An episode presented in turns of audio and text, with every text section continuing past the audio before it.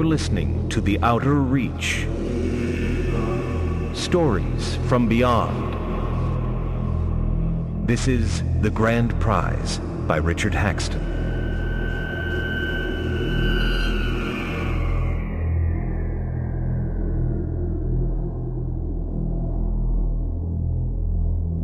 It's important that while I still can, I tell you about how it all happened. So you can try to understand like I'm trying to understand. I remember that first day arriving at the launch station, looking up. I mean, this thing was amazing. It was big, bigger than any ship I'd ever seen before. I mean, whoa. As soon as we got underway, Captain gathered all the passengers together and gave us a tour. They all looked like rich people to me. Had to be rich to take that ride. It wasn't so much the way they were dressed. You could just tell them standing around talking to each other, all reserved like. Sure felt like I didn't belong there. Captain showed us some fancy new engines that were going to take us faster than the speed of light. They call them FTL engines. Huge, like everything else. And plated in gold or something that looked like gold. I'm thinking, are they serious with this shit? Perfectly safe, the captain said. Tried and true. He sounded like somebody auditioning to play the captain for a grade school play.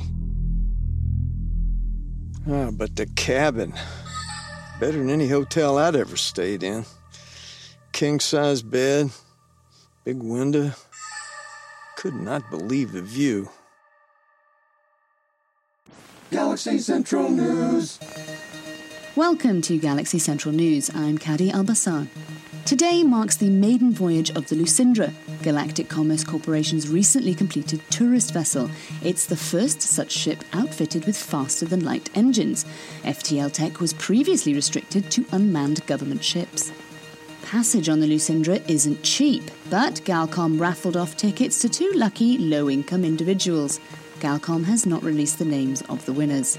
In related news, no court date has been set for the class action suit brought by members of the Langley colony. They say critical shipping routes to their colony are being disrupted due to travel restrictions related to the Lucindra's highly publicised preparations. When we left the port on Mars, we cruised for a few hours. When we went faster than light speed, I was expecting a lurch or maybe a jump or something when these big engines kicked in, but there was basically nothing, just a hum under my feet. Then I looked out and saw space moving past us. I don't know how to describe it. It looked like darkness and light at the same time. It made me feel like I just had some kind of high energy drink that wired me up, but reminded me how tired I was. Got me thinking I was so connected I could see around corners. Back in my room, I started remembering things I hadn't thought about for a long time. All those things that led me to drive my life off into the ditch back home. But I was starting to feel like that was all in the past. Like everything was about my future now, all laid out right in front of me, like a big cafeteria. All I needed to do was reach out, grab what I wanted, take a bite. During sleep period, I had a dream, but it was so real it didn't feel like a dream. I was inside an old fort, or a castle maybe. Outside, I could feel the presence of something gigantic. All I wanted to do was get in. After sleep period, before breakfast, I got the feeling that things were different. Almost like my mind got an upgrade or something. As I lay in my bed, I started re examining that day at the shelter downtown when Theo made everybody take that physical. That never happened before. that was all right, they even paid me to do it. And a few days later, she said my physical had some problems and I had to do it again. Hell, for that kind of money, I'd take a physical every day. I may have been homeless, but I always tried to make sure I took good care of myself. Second time, they did a lot more tests and they started asking me questions about my life, about my family and friends. That part didn't take long. I got nobody. Next day, Thiel told us about this drawing for some trip on a high class tourist ship to some other galaxy. They passed out all these raffle tickets to everybody, said some big company bought them for us. Then, about a week later, I won it. I remember Thiel. She was so happy. At the time, I could not believe it. In other news, earlier today, Senator Plebb characterised recent government spending as out of control. Well, belt tightening is necessary. Waste, corruption, and government giveaways threaten to drive our fragile economy into what I'd call dangerous territory. Plebb added that he has no sympathy for those protesting recently passed austerity measures. And though he has yet to declare, pleb continues to lead polling in the gubernatorial race for the Medea sector.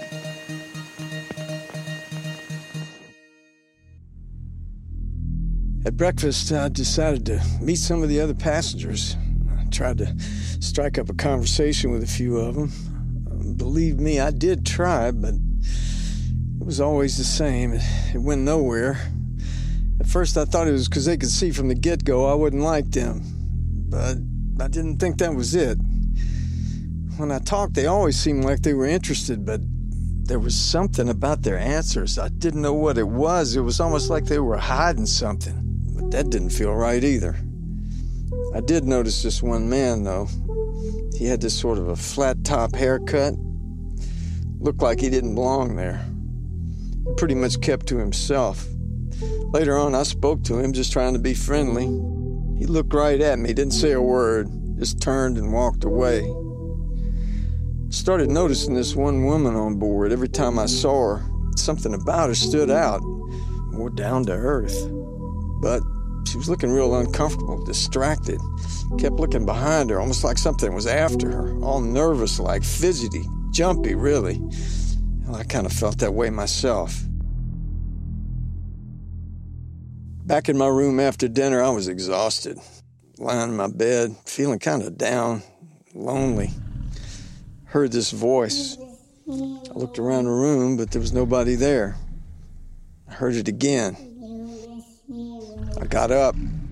Next time I heard it, I realized it was in my mind.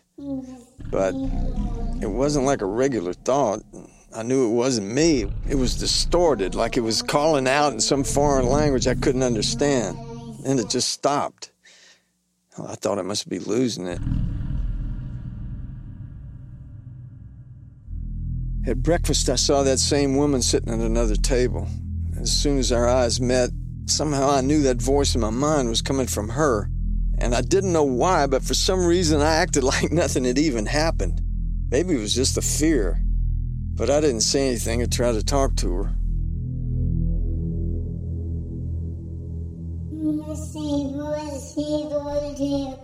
Then after dinner in my room, I heard it again. This time she was thinking a little in Solar, mostly still in that other language. I could tell she was feeling like something bad was getting ready to happen. She was scared. I didn't feel like she was directing her thoughts toward me exactly. It was more like I was listening in, eavesdropping. I couldn't answer, and that got me scared. So I just listened. She was wondering what she was doing there and what was happening to her. During waking hours, I just avoided her. But it seemed like she was avoiding me too, and that gave me the feeling she knew something, maybe something about me. It was almost like we were fugitives. By that time, I pretty much gave up on trying to talk to the other passengers. Back in my room after dinner, it happened again. But this time, it was different. This time, I got the feeling she'd be able to hear my thoughts too, so real slow like I thought, I can hear you. I repeated it a few times. I can hear you. She went silent. Nothing. So I thought, it's okay. It's okay. And then nothing for a while. And finally she thought, I know who you are. What is this? And that was how it started. Over the next few hours, we figured out how to put a few thoughts out to each other and answer. And I was even beginning to be able to understand a few words in that other language she was thinking in, too. She didn't know where it came from either, or even how she knew it. She told me her name was Maru. And soon we were able to, I don't know what else to call it, to, to think to each other. One would think, the other would answer. She let me know she'd been living in a different settlement than me back on the Mars colony. But she was in just about the same shape I was in back there. Her company downsized, she lost her job, couldn't find work, ran out of money, and wound up homeless.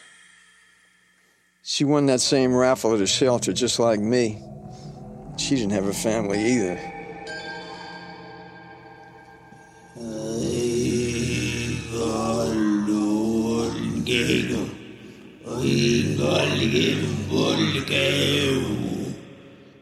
While we were thinking, all at once another voice broke in. It was a man's voice. He kept interrupting us, but it wasn't like he was trying to interrupt us. It was more like he couldn't hear us thinking. He was just thinking out loud, planning something, running the same thoughts over and over, diagramming, memorizing.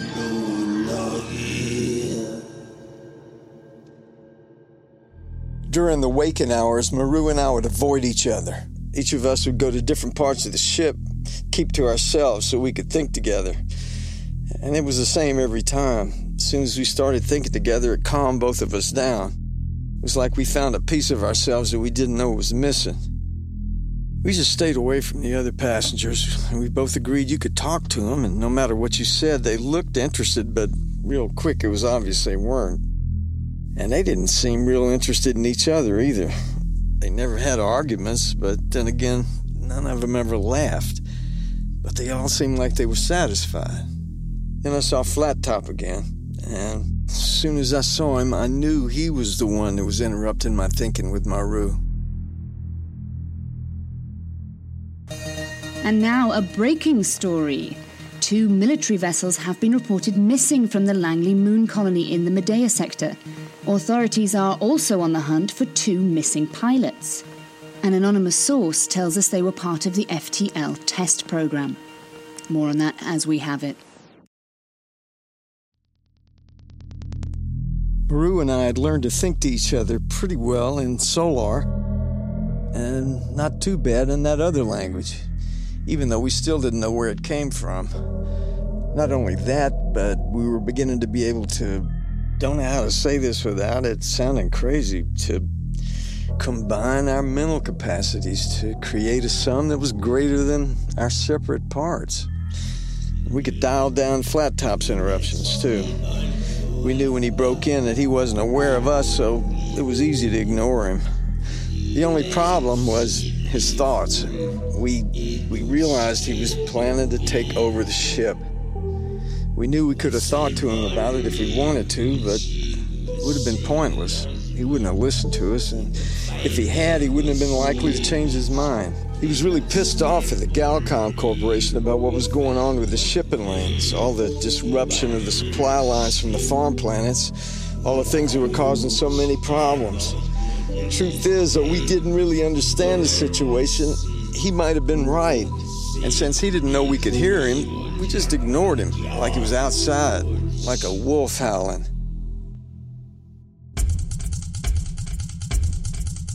Then the time came when Flat Top made his move. He busted through the doors of the dining hall with two other people we'd never seen before.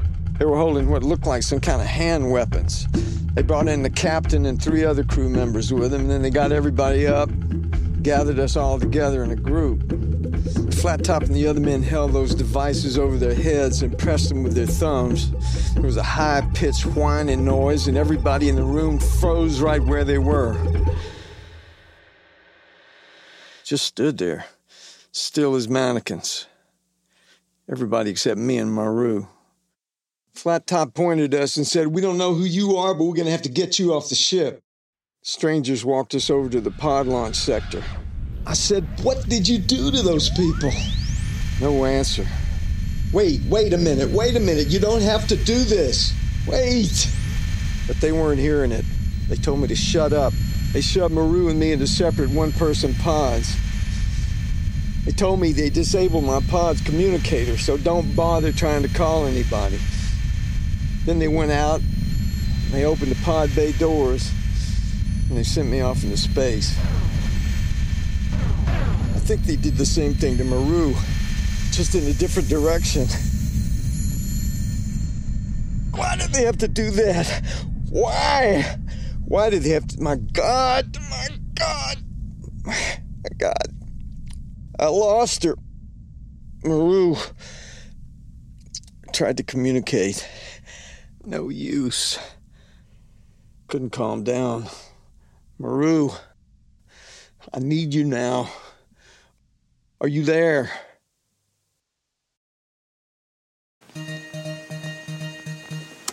You know, I wouldn't be shocked if there were a couple of Langley colonists that took those ships. Yeah, good on them. Fuck Galcom. Pleb is on their payroll, Nisma. I know it. What's that, Nis? No, it's not on. Oh.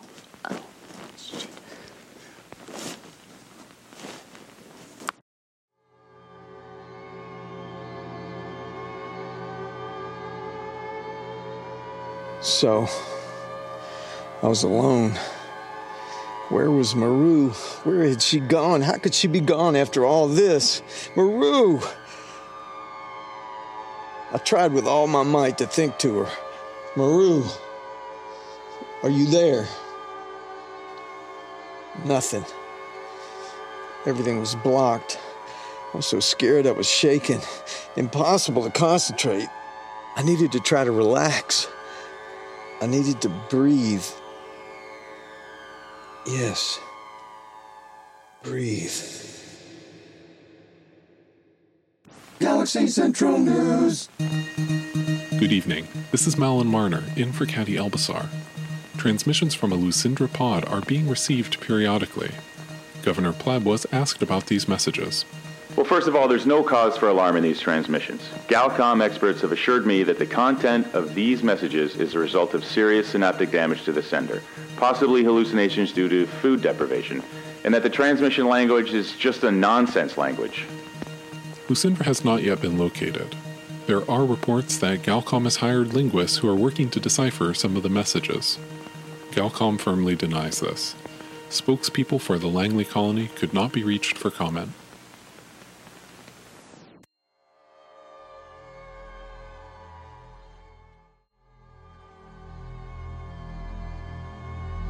Breathe. Breathe.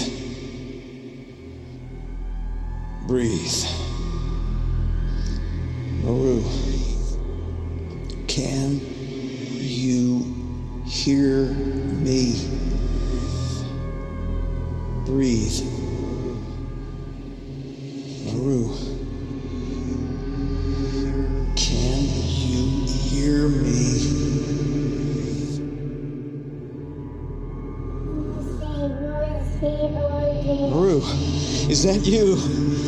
You there? Oh, yes, I could feel her. She was there. Yes! Maru, I'm here. I'm here. But this time, it was different. This time, it, it felt like a voice was coming from a more intimate place. And even though we were far apart, her voice felt so much closer. Even though I could feel that same comfort I felt every time I heard her, underneath that was something I didn't recognize. Something that was making me feel a little hesitant. And I got this feeling that maybe there was something going on here that was way too big for me to control. Something so big that maybe it could control me.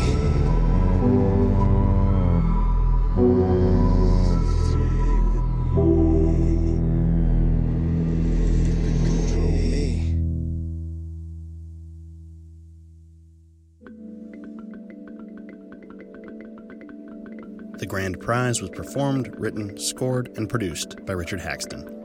It also featured the voices of Nadia Kamil, Jeff Emtman, and Chris Bowman. You can find a whole solar system of Richard's work at hawkstown.net. Art for this episode by the Hugo Award winning artist Vincent DiFate. The Outer Reach is presented by Maximum Fun, an artist owned, audience supported podcast network. See all that they have to offer at MaximumFun.org. The Outer Reach was originally produced for Stitcher Premium in 2017. The show is created and produced by me, Nick White. Thanks for listening. MaximumFun.org. Comedy and culture. Artist owned. Audience supported. Stay tuned to hear another show from Maximum Fun.